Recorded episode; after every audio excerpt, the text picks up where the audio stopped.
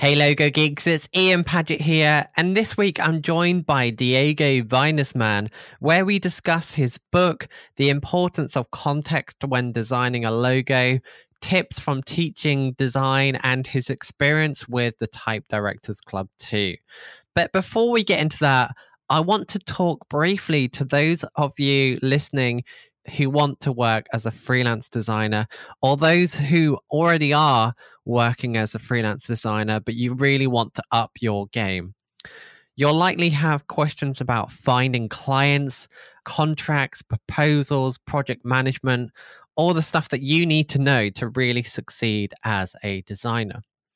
Well, I want to encourage you to go and check out Michael Janda's freelancing course because it's incredibly good. It's probably the best course that I've ever personally purchased. And even though I've been freelancing for a few years now and worked within a design agency for uh, over 10 years, I still learned a lot from this course. So, the first module of that, which will help you prepare to go freelance, is actually free. And if you do take that, that will uh, show you the quality of the content. But the full six course bundle, which I advise to go and check out, covers everything from finding clients to managing your creative business. There's over 40 hours of video lessons in this, and you'll also be able to download proposal templates, contract templates, pricing systems and strategies, uh, project management templates, and much more. This course has literally everything that you need to run your creative business profitably and enjoyably. So, like I said, the first part of that is free, but the full set of six courses are currently discounted down to only $400 plus taxes. But I promise you that it will be one of the best investments that you'll ever make. And through everything that you'll learn within that course, you'll quickly make that money back and much more over your career. Knowledge like this is an incredible investment. Uh, so it's worth looking at this type of thing. Michael Janda has actually been on the podcast before twice now. He's one of very few guests that I've got on more than once. And in my opinion, he is the best design educator out there here today. So I really believe that that course is worth every penny. So if you want to go and check out Michael Janda's freelancing course, head to logogeek.uk forward slash freelance. Now, for transparency, that is an affiliate link. So if you do purchase the course via that link, I will receive a commission, and that would go to help support the ongoing production of this podcast and the Facebook group as well. So, again, if you want to go and check that out and support this podcast in the process, head to logogeek.uk forward slash freelance. So, as mentioned, this week I'm joined by Diego Vainesman. I actually stumbled across Diego after searching through Kickstarter one evening.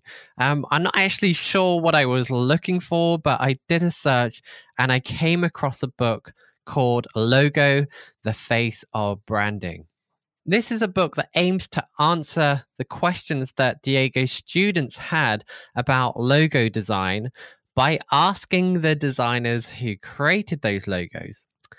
And this was a project that was sadly already funded back in February. So I couldn't actually back the project or purchase the book, but I still watched the video. I still read the information, and it was enough to spark my interest to learn a little bit more about the author of this new logo book. So I did a search. I found Diego's details I reached out to him and he kindly agreed to join me on this podcast to discuss his book and to talk logo design. Diego currently runs his own design agency, 40N47 Design, which he works on with his wife. But he also teaches typography at the Masters of Visual Narrative at the School of Visual Arts in New York. He was also the first Latin president of the Type Directors Club. In 2014, he was invited to teach logo design workshops in Spain, but the list of countries has expanded, taking him to teach logo design in cities all around the world. So there's a lot that we can learn from Diego. So, in this interview, we start by discussing the book and the lessons learned. We also chat about his experience teaching design, where Diego shares some of the common mistakes he sees from his students when they design logos and how you can avoid doing the same. And we end the interview learning a little bit more about the Type Directors Club, too. But the really important part of this discussion, and something I want to draw attention to, is when we start to discuss the importance of context in design. I see a lot of logo designs, all incredibly well executed, but sometimes I question if they're actually right for the business. So, understanding the context of the business and getting that across in the design successfully is what differentiates good design from successful design. And if you can bridge that gap between image and context, then you'll be able to design logos that not only look great, but perform successfully for your clients too. So I really hope that segment of the discussion will be helpful for you. So let's get into this. Here is the interview with Diego Vainesman.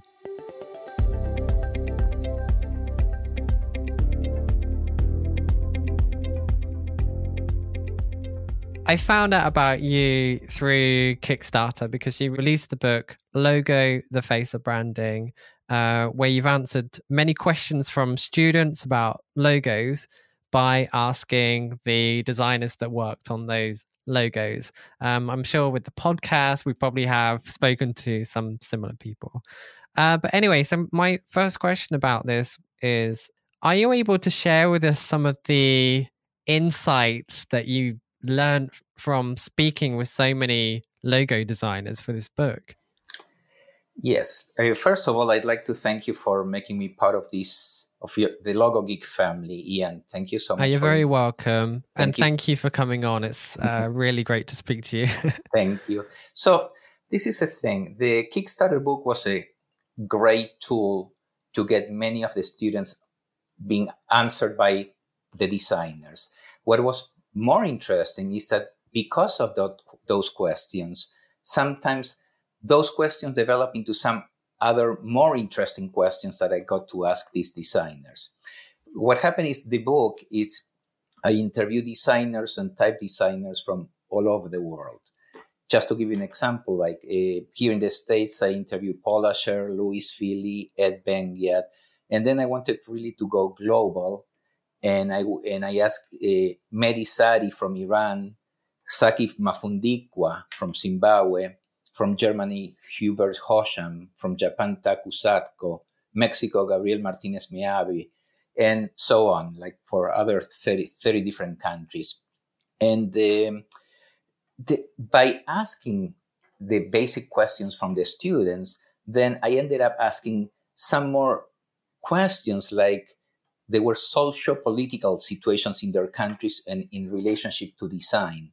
For example, I got to ask Pepe Gimeno, he lives in Spain, that in a country that is divided 50 and 50% about bullfighting, how was it to design a logo for a bullfighting arena? What did people think about it?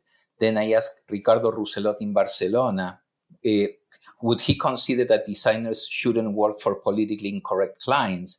Knowing that he, he his client is called smoking. Also, I asked somebody in Russia, Yuri Ostromentsky, the importance of the media during Putin's time. So, it, what started with the basic questions from the students about what's what's the way you create your logos, you design, you develop ideas, stuff like that. I started asking that, but then it, it was so interesting the life of each one of these designers that I wanted to go even deeper and ask some more of the social issues with them. Sounds absolutely fascinating. I mean, some of those names I haven't heard of them. And uh, what I like about what you're doing is that you are really looking global. So, from a reference point of view uh, for this podcast, I- am going to have to, you know, speak to you um, uh, for some recommendations and maybe get some of the people that you spoke to on this podcast as well to share some of those stories with my audience. that would be fantastic. I have 40 people waiting for you. Ah, brilliant. Got a nice long queue. That would be yeah. amazing. Yeah. so I can imagine one of the key things that you was looking at. I, I understand that you you explored lots of different things, and uh, obviously people can go and check out your book once it's released to the world. Um, in terms of design process, by doing this podcast, I've heard so many different approaches. Like I, I, found most people that I speak to, there are some overlapping things that they might do, but in general, every designer tends to have their own unique design process. So, having been uh, a teacher of design and having interviewed all these designers from a process point of view, what would you see as like the most effective or what are there any interesting approaches that you've seen uh, from a process point of view through speaking with so many different people? I, I think that the for my own personal work and from what I heard from other people is each one is going to custom tailor, let's say, what's an established template for doing this. Kind of like, you know, for example, the first thing you're always going to do when, when you're going to design a logo is you need to know the client's business. You need to get a design brief, a white paper from the client. So that's step number one. Then, to me, one, one that is very, very crucial, and I think that this is one that, and I'm speaking on behalf of students, what students lack is a, a lot of the research. They just go to Google and they find a nice picture or a nice word and they start basing it on that. And I think that that's the crucial point here because you have to do the research on the industry. What do they do? Where are, where are they? Who are the competitors? Then the next step to me is that to come up with three different ideas. And I emphasize three because I don't think that none of us is Paul Rand, who had the luxury of just showing one idea and that was it. I think that we have to create three ideas and the main reason why I'm doing this with the students is because sometimes when, for the first class, when they come with comps for the class, for, for the first lo- uh, sketches for the first logo, uh, let's talk in the abstract. One comes up with three different triangles. And I say to them, listen, if your client doesn't like triangles, you lost your client. So you need to bring a triangle, a square, in a circle as ideas. So that's something that I'm trying to to brainwash the students with that. And after that, you know, you you do the sketches, then you work on the logo and you have the presentation and then revision. So I think that basically there are like two crucial points to me. Point number two, the research on who the client is and the concept of the three ideas that are the most important ones. Mm-hmm. Yeah, I totally agree. I've had debates on the the podcast about this before, or conversations, not not really debates about it. But um, I've spoken to people that present uh, one idea. I've spoken to people that present like three or four. I've also spoken to people like uh, Aaron Draplin. He sometimes presents like 200 options, which I think is a bit over the top. But yeah, I'm I'm in agreement with you that it's important to present options. I am personally going down the route of sharing the process of how I got to what I believe is the most effective solution. But yeah. even through that process in, in the presentation, I'm showing multiple directions and why I would advise one direction. But I, I agree with you. I think it's important to share more than one idea because I, th- I think it's good to get the client to feel like they've been involved in that process rather than feeling like they've been forced into a, a corner. yeah. Also, also, let's be realistic. You know, many times uh, the designers we consider like it's not a bohemian life what we're doing. This is commercial art, And if you really want to keep the client happy, you have to show them a few different versions. Like you just said before, you don't want them to just put something deep into their throat saying you have to pick that idea and that's it. You have to show some, you know, that you can show, show them different things.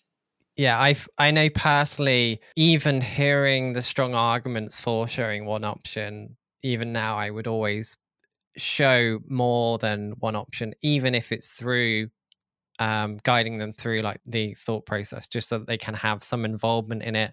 And um, yeah, hopefully you, you understand what I mean. You know, I, and, and I agree with you. Like, kind of like out of the three ideas, there is one of them that you're going to like the most and you have to go for it. One thing that I learned uh, it was that do never ever show something that you don't you're not really happy about it because that's the one that the client is going to pick and that's the one that you're going to have to be working for them for the next two years so always show something that you like yeah yeah i, I can totally relate with that you know um uh, recently I mentioned it on the podcast last time. I was lucky enough to work with the University of Cambridge, which is like the biggest project I've ever done. Wow. And um, I put together a number of different options and I presented each one individually. And then what I do at the end of the presentation, I show three options all together. So I, I present each one individually and then I end with the three options. And uh, there was one I was really trying to push, and although I was happy with all three options, they picked the weakest one. But uh, um, thankfully, I was able to step back because I'm like, this is the biggest project I've ever worked on. I want this to be good. Yeah. so thankfully, I was able to step back and and develop it further. And actually, it did turn into the strongest option in the end. But yeah, never show. Yeah. Anything you're not happy with, I, I totally agree with that. Yeah, I agree. Now, in terms of these steps, so you mentioned like the three key things. So making sure that you do your research, which I I strongly support, and I've done podcasts on that before um, that I can link to in the show notes. Um, we mentioned about developing a number of different ideas, and then uh, you mentioned presentation. Yeah. Has there been any interesting approaches that you come across for presenting logos to clients? It actually not really interesting. I, I think that the, you know, my my native language is Spanish, so I feel very comfortable in Spanish, and not that you know I can do it in English too. But I think that um, when I first moved to this country, I didn't speak the, to the states. I didn't speak the language, and I always had to make my design very very strong for me not to have to sell it with words. So the, the design itself had to sell.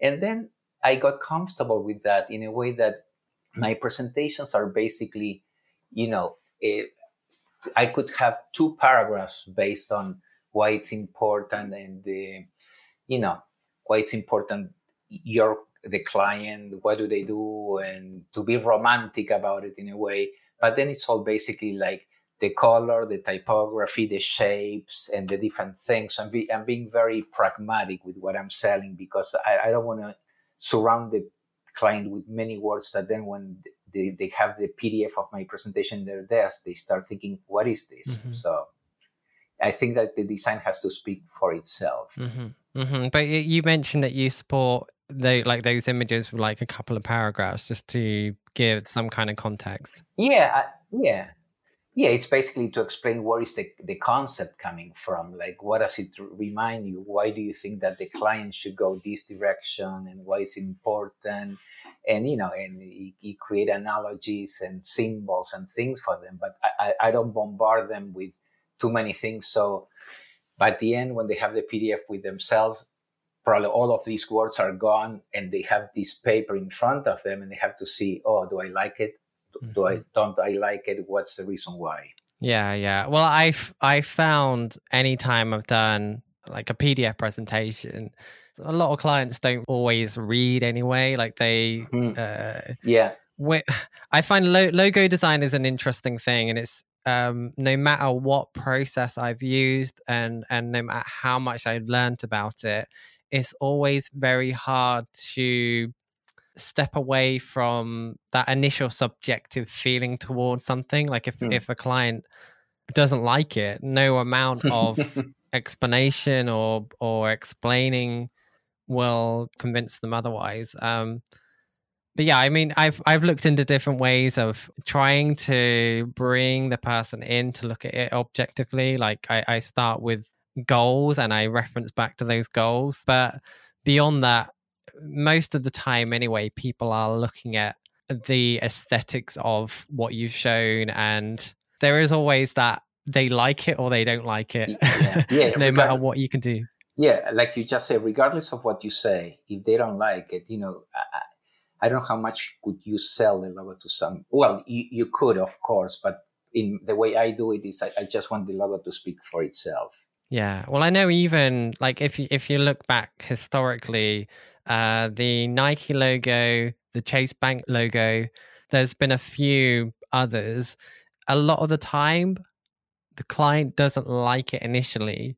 So the the Nike logo, I think he said something like that will do for now as feedback. And I know the Chase Bank owner, there's some interesting stories that Chermayeff and Geismar and Haviv have shared where um, I, I, think it might there might have been someone in the company that was keen to do it, but the actual CEO was saying, I hate this, I never want to see it. I don't want anything to do with this. And I think the like a, a, few months later, they went into the bank, and this owner that hated this thing, yeah. once the associations have started to connect, this guy was proud of it. Like he apparently had it on his tie, he had cuffs cufflinks with it. It's it's funny. So I agree. For yeah, so for anyone listening that has this problem, it's it's happens to everybody, yeah. including Pentagram, including yeah. like to my Afghan guys, and Haviv. It's sadly part of the job. and, and, and the, the, the, being moving a little bit to the side of this situation, it gets even worse now when you're talking to the client and you do a presentation and they show you their iPad of what their spouse has done and they, they would like to mimic something like that and you're like wait a second where am i so it's a whole new game basically today also yeah yeah hmm. so i i'm keen to also talk about idea generation because i think that's something i haven't read your book for for listeners um uh, so so they're aware but watching the the video on kickstarter it looked like some of the designers had shared some interesting thoughts or or but behind the scenes of where the ideas came from for those logos. Was there any interesting or unusual approaches for coming up with ideas? Because I think that's one of the hardest things a lot of the time for people that are new to logo design, coming up with a good idea. Well, actually, I, I was trying to get into the good ideas for the logo and everything. And I, as I said before, uh, all these other issues like geographies, the, you know, the, the place, the, the political issues and stuff like that, uh, I found them more interesting than, and, and they, not many people were telling me about their ideas about the book. Maybe I misguided people saying, where do ideas come from? And that's not really what ended up happening in the book. Like, uh, I didn't know where the ideas came from, through, but, uh, you know, I was learning more about the design the design situation in Iran or in Germany or you know some spirituality in Japan. So I, I have to admit I don't have the answer to where do ideas come from mm-hmm. from these mm-hmm. people. Mm-hmm. It's not in my book, so don't buy it. well, I am curious. So with the book, you You've mentioned that you've spoke to these designers about the situation in their country, how that's influencing them in, in some way. What what was it that you found out from any particular one of them that could make for an interesting conversation now? Because it's it's not something it's not it's not what I would have asked them personally. Yeah, and I'm just curious, like wh- why why did you choose to go down that direction and and and just curious, was there any like spark of like yeah. ah that's where that why that's that way? No, the, the, reason why is I, I, I, I at that moment i believe that i had a unique chance to ask people from these countries things that we never know. Basically like uh, what I said before, like the bullfighting arena, the smoking, the situation in Russia, and you know, and I have my bookshelves here. I have all these books with all these fantastic books about logos, with these great designers answering all these questions about uh, where do the ideas come from, and and I get the idea, but I haven't found a book. I have to say that gets deeper into the questions I ask them. Like I, I even ask, ask them ahead of time. I say, would you mind answering these questions? I don't want to put you on the mm-hmm. spot. Mm-hmm. And you know, mm-hmm. in Spain and in the world when everybody's, it's one of the largest tradition to have bullfighting. For this designer to have to design a logo for an for a, an arena, uh, how do they do it? So I found I find I somehow I found it more interesting to get into these kind of topics and subjects than asking where do, do your ideas come from when when you get uh, people all this global book from people from all over the world I, I found it like like for example i asked this uh, nelson ponce in cuba i say he, he designed a, a logo for a website and i'm thinking well correct me if i'm wrong but who has a who has who, who gets access in cuba to you know to the to the to the internet and stuff like that? So that's what intrigued me more than where where do your ideas come from mm-hmm. well I, I do think it's relevant because um i i did an episode uh, a couple of months back about semiotics and where meaning comes from and the associations come from and as designers even though a lot of what we're creating is um, aesthetic, so it's, it's a visual thing.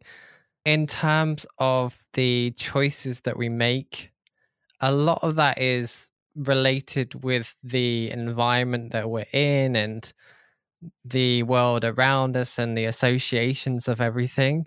So, actually, having more of an understanding of what kind of world that person lives in yeah. can probably help to better understand some, some of the reasons why they might have chose to, to take things in certain directions. Um, one example that comes to mind um, you mentioned louise fili She's yeah. been on the podcast before.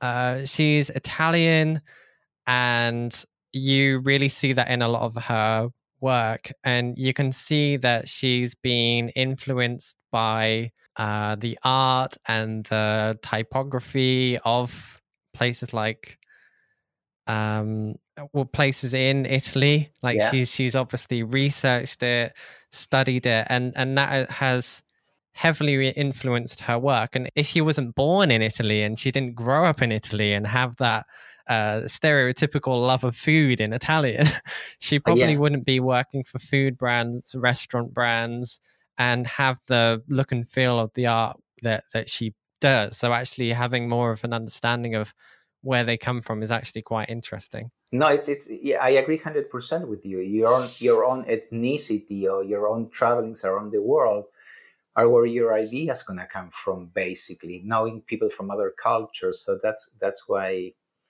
I, I skipped the that question to them. Yeah, yeah, I, I do understand. And I'm just going to fire another example out. This was quite a few years now, but I, I went for a drink with um, someone who was a teacher at the local uh, college.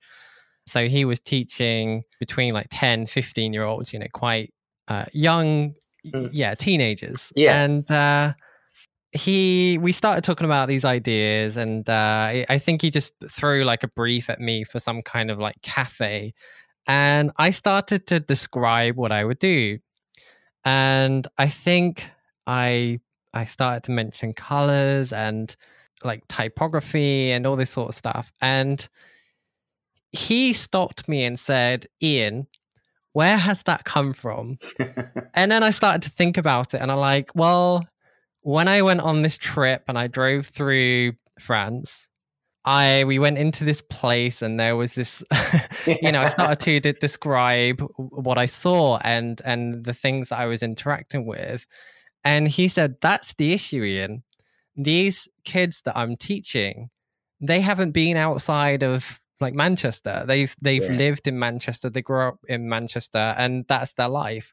They haven't gone out there and experienced these things. They haven't seen the things that I've seen. So in terms of having that uh mental memory, you know, the Yeah. those the, those things to draw from for for the people that he's teaching it's very hard so as a designer and I, I think it's kind of what you're probably getting to in in the book by researching this is that the the only way that we can really solve problems is by actually experiencing a lot of what's happening within culture I, I agree 100% with that. Yeah, exactly. Yeah. hmm now i know in terms of teaching Yeah. So you have a course, or I, I believe it's a course, and correct me if I'm wrong, but it's called Type Bridging Image and Context. Yeah. At the Masters of Visual Narrative at the School of Visual Arts. And that particular title is interesting and it's somewhat relevant to what I just mentioned. Um, because a lot of the time on uh, in Facebook groups or online, I see a lot of designers that will pretty much take the name of the company and create something without understanding the business, without ha- having any of that underlying context.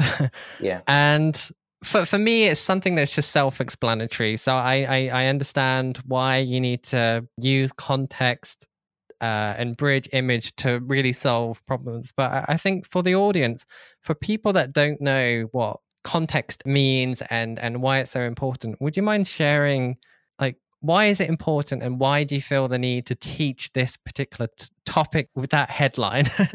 Okay, but before uh, answering the question, I'd like to give the the audience the idea of what is the whole class about. Um, this is a master where the minority of the students are designers. Most of them are artists and writers, or maybe I should say they're amazing artists with amazing stories. And these are the they're all storytellers. They're the storytellers of the future the purpose of this typography class wasn't for them just to bring beautiful drawings, but for them to understand that it is not the same to design something for the north or the south of Peru or the cities in the mountains or the cities at the ocean.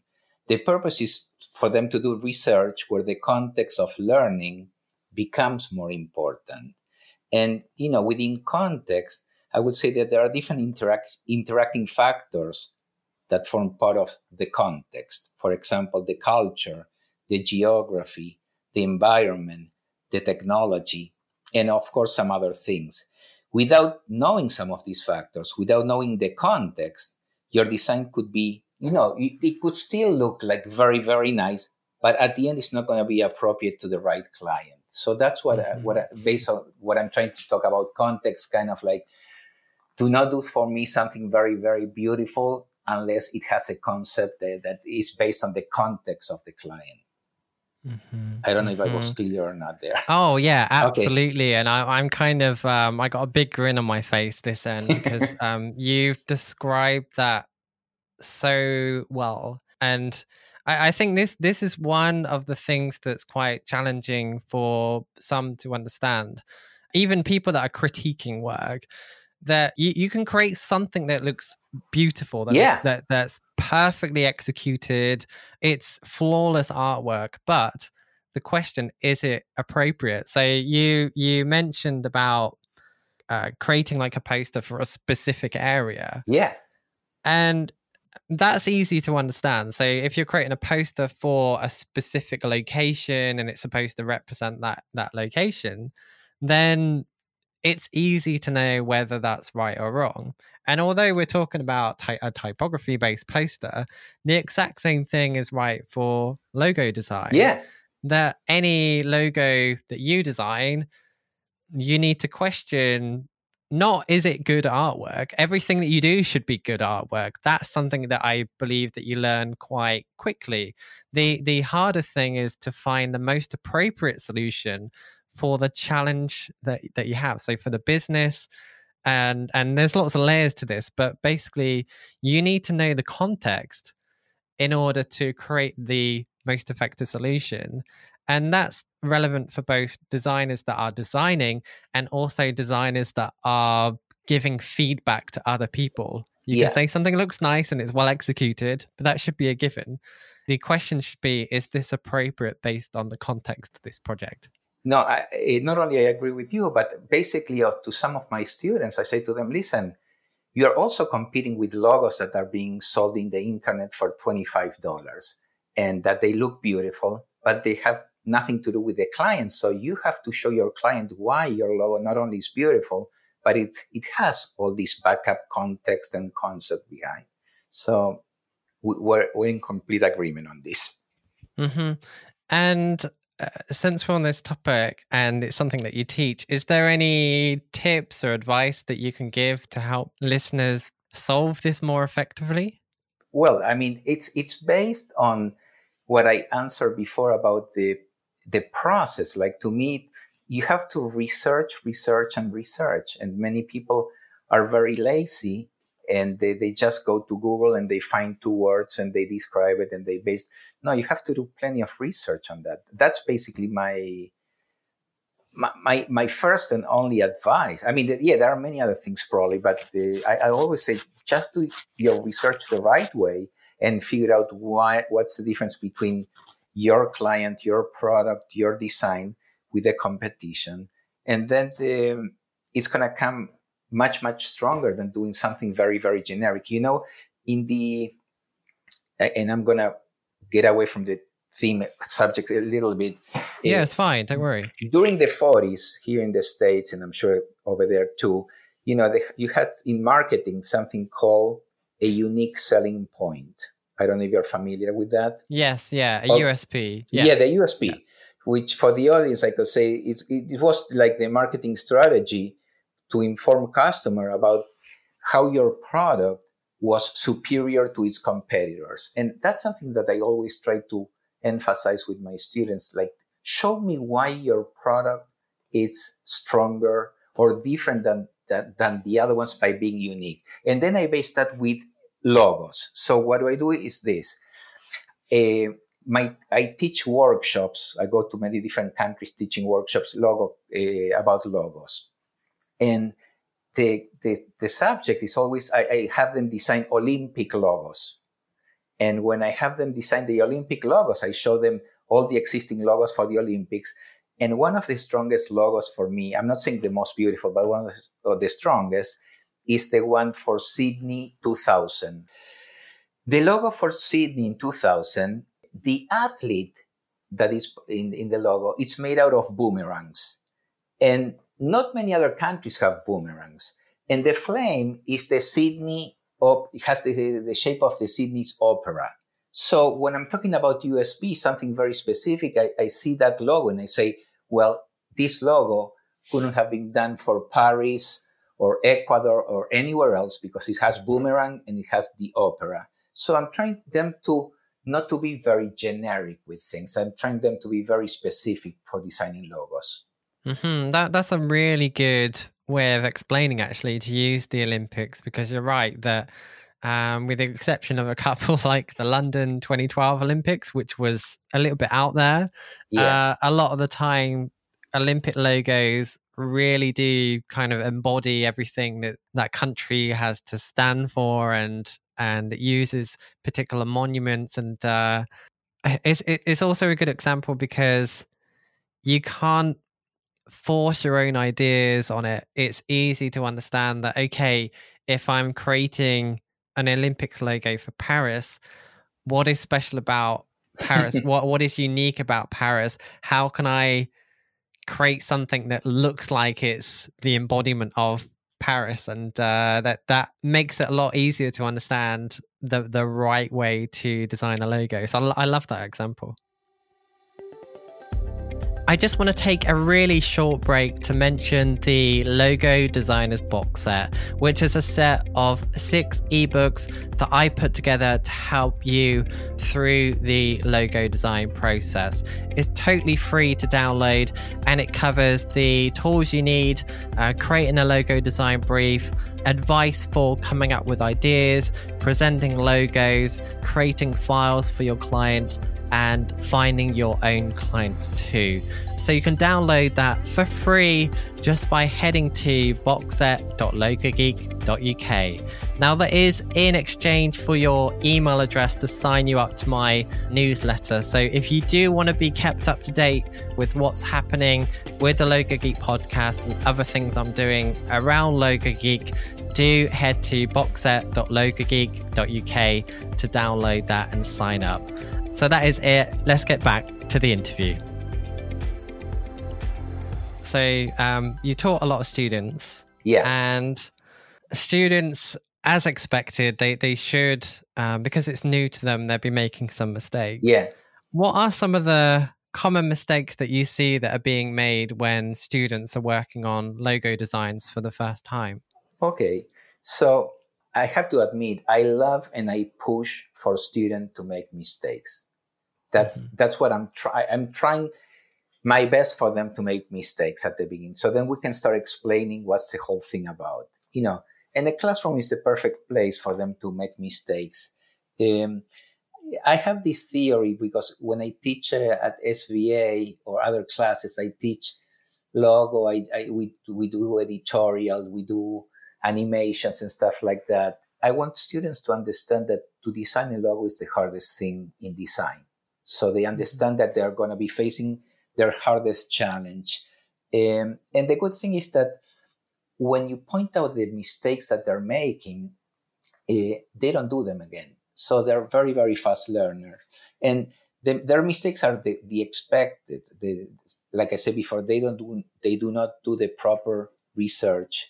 Um, and also now we have the tool of you know people with responsive design but many people many students create logos that i say to them when you reduce them down they're not going to be legible at all. You have to figure out how to do that. So and one of the most important things that i found was you know i my classes are always you have to start drawing by hand and then one day you convert everything into digital. And uh, this is a very very hard lesson or one of the hardest for students to see how how could they convert um, something that has some soul that you know they, they did by hand they drew something beautiful to convert it into the digital world. And the digital tools are not that friendly for them. So that's that's i think one of the biggest things for them when they convert their analog to di- digital logos. Mm-hmm. yeah i agree with that. It's um sometimes i'll come up with ideas and so that listeners are aware and you're aware, I always start on paper. There are a lot of designers now that might use tablets or whatever, you know, but I still prefer paper. I mean, for me, it's a nice way to get away from the computer screen. And um, I, I, like that sometimes you can make accidents because I, t- I tend to scribble, I, I draw quite quickly.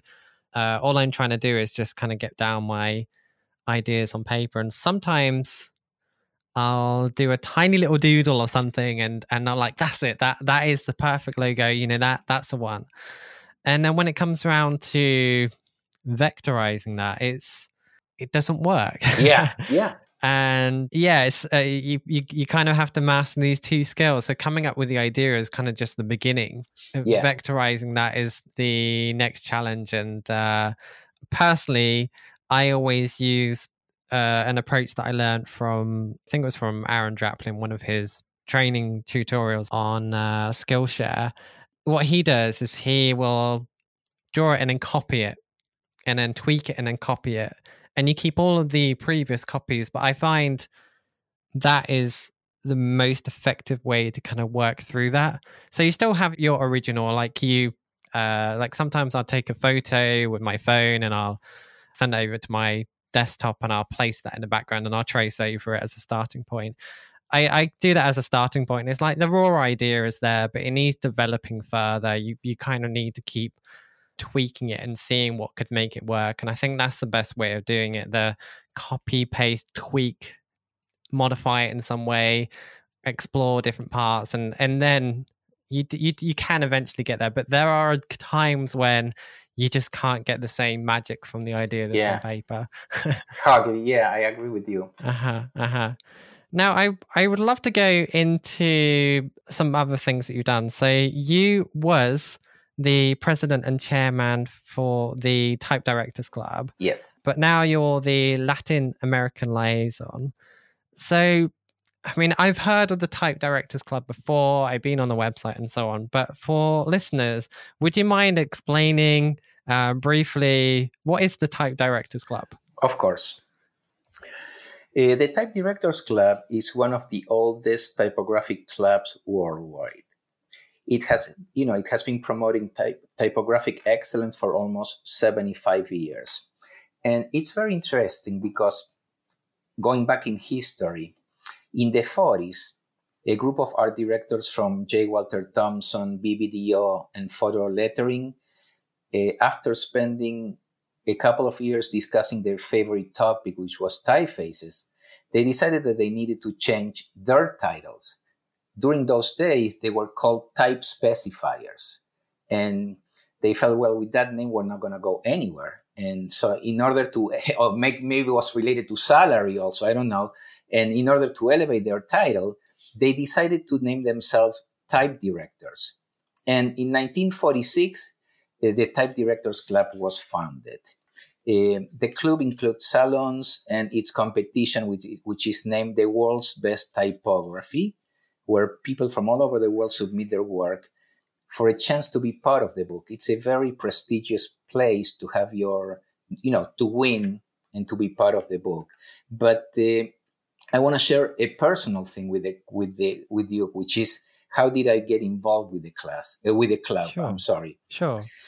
I graduated in 1987 and I started working for an advertising design agency in New York.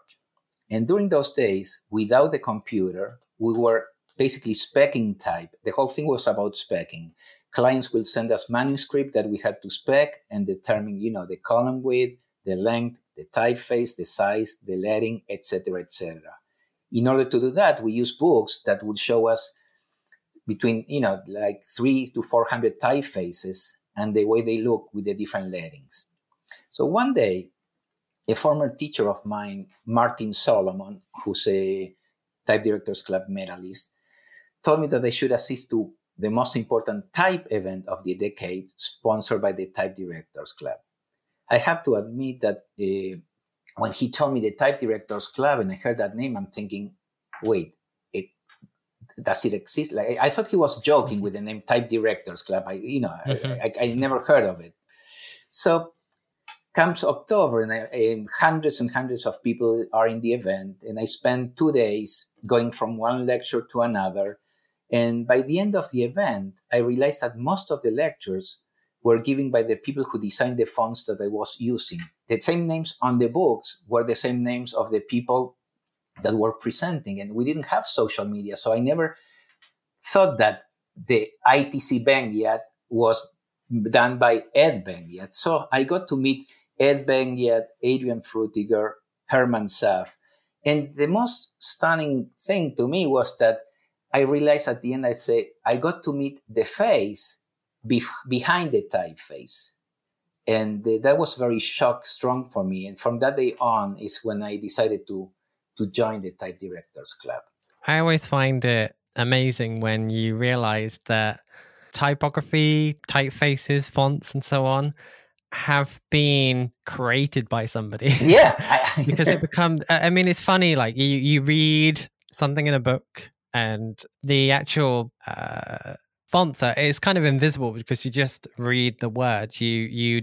Uh, well, the average person, I know graphic designers, we all like to look at yeah. different fonts, but in general, it, it becomes slightly invisible, and and you forget that it's maybe one person or a, a, collection of a group of people that actually created that uh, font. So I can appreciate why that was such a monumental moment for you, especially pre social media. Because I think now it's because yeah. of like Instagram and so on. It's it's easier to make that connection. But I, I even at my age, because I um, I'm in my mid thirties. When I grew up, we didn't have the internet. The the internet kind of came when I was in my uh, teens. Yeah. Um, and uh, yeah, the world has changed a lot. So I can imagine that was like almost like a mind blowing moment that no, no, and these people made this. No, and it's probably hard to for people to understand now what I'm saying. But when you have a book with 300 names, and and then you realize that ah, this person did this font, or did it's mm-hmm. so you're blown away by that. Oh yeah, absolutely, absolutely. So you was in, you you've been involved with the Type Directors Club for quite a long time now. Yes. And you've been involved in judging and you've been involved in a lot of it. So have there been any lessons that you've learned from being involved in that club that you would be happy to share with the audience?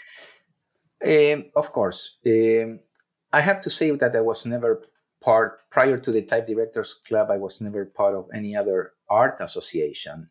And, you know, the Type Directors Club it taught me how to appreciate and respect type.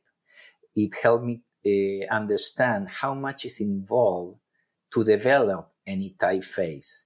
And by doing that, it, I, I learned the crime that I will commit when I start breaking the fonts, extending it, condensing it, and doing many different things like that. And that's one of the things. Then um, the club what I like what they did is like eh, during the 90s, they opened the doors to anybody who loved typography and they allowed them to become members. Prior to that, you had to show some of your work in order to be admitted. And also, one thing that the, you know, when you're part of the board of directors of the club, which was kind of like 12 years, you know, you get into any, every kind of discussion about the the type, anything re- related to type, even though with some of the board directors, I will talk about football with them because I love football, but uh, we talk about typography a lot. But uh, the other thing that got me, uh, the, the type got me to, to meet people from all over the world, amazing people, and then a lot of typographers. And I got to spend a lot of time talking about you know, learning, picking their brains. So I learned a lot from the Type Directors Club, and I'm still doing. That's amazing, amazing. Yeah. So I'm going to ask you one last question, and uh, this I don't know how long it will take to answer this one, but so you now run your own studio, 40N 47, and um, you're running that with your wife, if I understand that correctly. Yes. How did this come into existence? Well, I'll tell you, during 2007, the, the global economy went down. And at that time, I was the design director of MJM, which was a company that were creating internal events and launches, like for American Express, IBM, Canon, Pfizer, and many pharmaceuticals.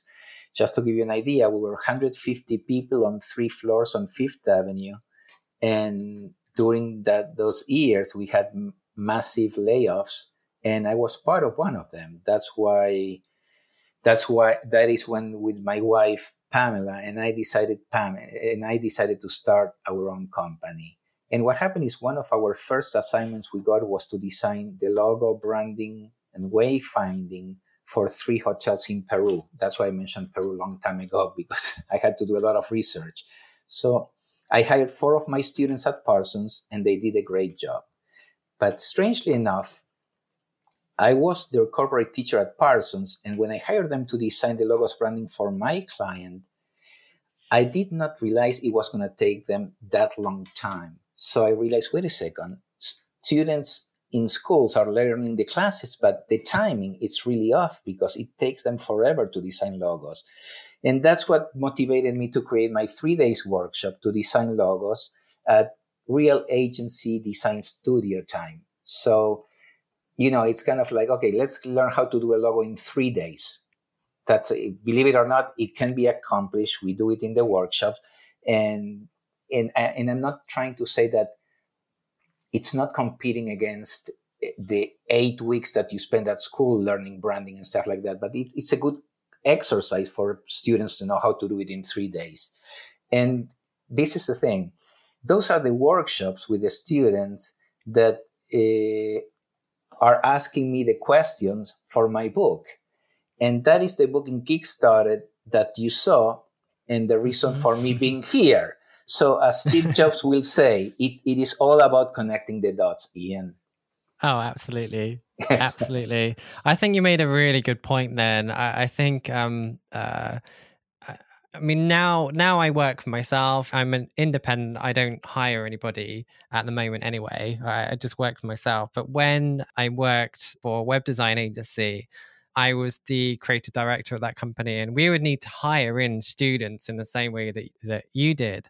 And obviously we would see their portfolio, what they was capable of doing, the way that they thought, and all of that was fantastic. But the first project you give them yeah. I'm used to doing stuff in like a day or yeah. like two or three projects in a day. Like you just kind of, I used to joke that it was like flipping pancakes. so, you know, you get a project in, you just need to get it out. And that's, sadly, that's the way it is in uh, agencies. And you should have seen the look on these guys' faces when they asked me, how long do we have? I, I think they was expecting me to say like three weeks. It's like, no, no, can can you get something by the end of the day? And they're like they looked pale like a ghost. Uh, i gave yeah. them a bit longer but um, i think it was a shock for them. So if there's students listening whatever you're doing in university you know you're learning but try to give yourself less time because i think realistically like you said you're you're doing these projects in 3 days. Yeah. With my clients um you, you know eh, online i hear people saying that sometimes they spend six months on a project that is ridiculous yeah. realistically i probably allocate like two three days for a project yeah. you know come up with ideas one day next day start working on the vectors next day maybe putting a presentation together and um, including time in there for putting them together but unless you're charging extortionate amount of money you, there, there's no way that you're ever going to be given six months to work mm. on a project. That's totally unrealistic. I, I, think it's a ridiculous length of time to work on a logo design project. Yeah, maybe you know the whole branding, maybe larger projects that include like websites, brochures, catalogs, guidelines, all that sort of stuff. Yeah, that that probably will take yeah. Um, a bit longer. But just for a logo, sadly you need to work quite quickly if you want to make some kind of income. Yeah and, and and also it's not just the income it's kind of like if you're working in an agency and there are like five designers like you and it takes you two weeks to design a logo and some other people are doing it in two three days you know that you know you're not going to be their favorite for a long time. Yeah. So yeah, yeah, yeah. but uh, i think that schools will do students a big favor if they somehow create some special classes where they, they stop everything they're doing and they say, okay, the next three days or the next two days, you're designing this and see the reaction because it's it's not working, I have to say. Yeah, yeah, I agree. So here today, am I right that you're running your studio? You're now an author, and and are you doing these workshops as well? So you're you, are you are running the agency in tandem with doing these workshops. Yes, uh, you know the the workshops give me some, you know they they let me get free. I really enjoy yeah. this workshop and connecting with 20, 30 students and I haven't done anything since the pandemic yet. Yeah, I understand. But, but I understand. Uh, but uh, actually, I, I, taught my class at SVA with the online. But in November, I think that I'm going to be teaching in Spain from here. Mm-hmm. So that's going to determine how much can I do with Zoom or with other mm-hmm. platforms teaching these uh, classes. Yeah, I understand. I mean, I think everyone's facing this challenge yeah. at the moment, especially anyone that's that um, runs events for a living. There, uh, these businesses are having to adjust. But it's good that you've got your your agency work coming in, and uh, hopefully, once this is all cleared up, what I would do is in the show notes, I'll link to your Instagram and your website, and then it, when when you are at a point where you can do these courses again, um, hopefully people will be able to be aware of it if they're following you in some way. Ah, I would really appreciate that. That would be fantastic to get in touch with people from all over the world again. Sure, you're very welcome. So I'll make sure to short sort that. I'll, I'll link in the show notes. Do you want to share like what what is your Instagram? Uh, uh, basically, it's, uh, it's Diego Vainesman Design. My name and the word design. Okay. Okay. So I'll link to that in the show notes for anyone that doesn't quite know how to spell that. okay. Yeah, that sounds perfect. I don't even know how to spell it. well, I think that's probably a good point to end the interview. We covered loads of stuff and it's been absolutely fascinating. So thank you very much for your time and for coming on and for being um, an, a, a, fantastic guest. Ian, thank you so, so much for having me spend the time with you and to talk to all these wonderful people. I appreciate it. If you enjoyed this episode, let myself and Diego know by giving us a shout out on social media.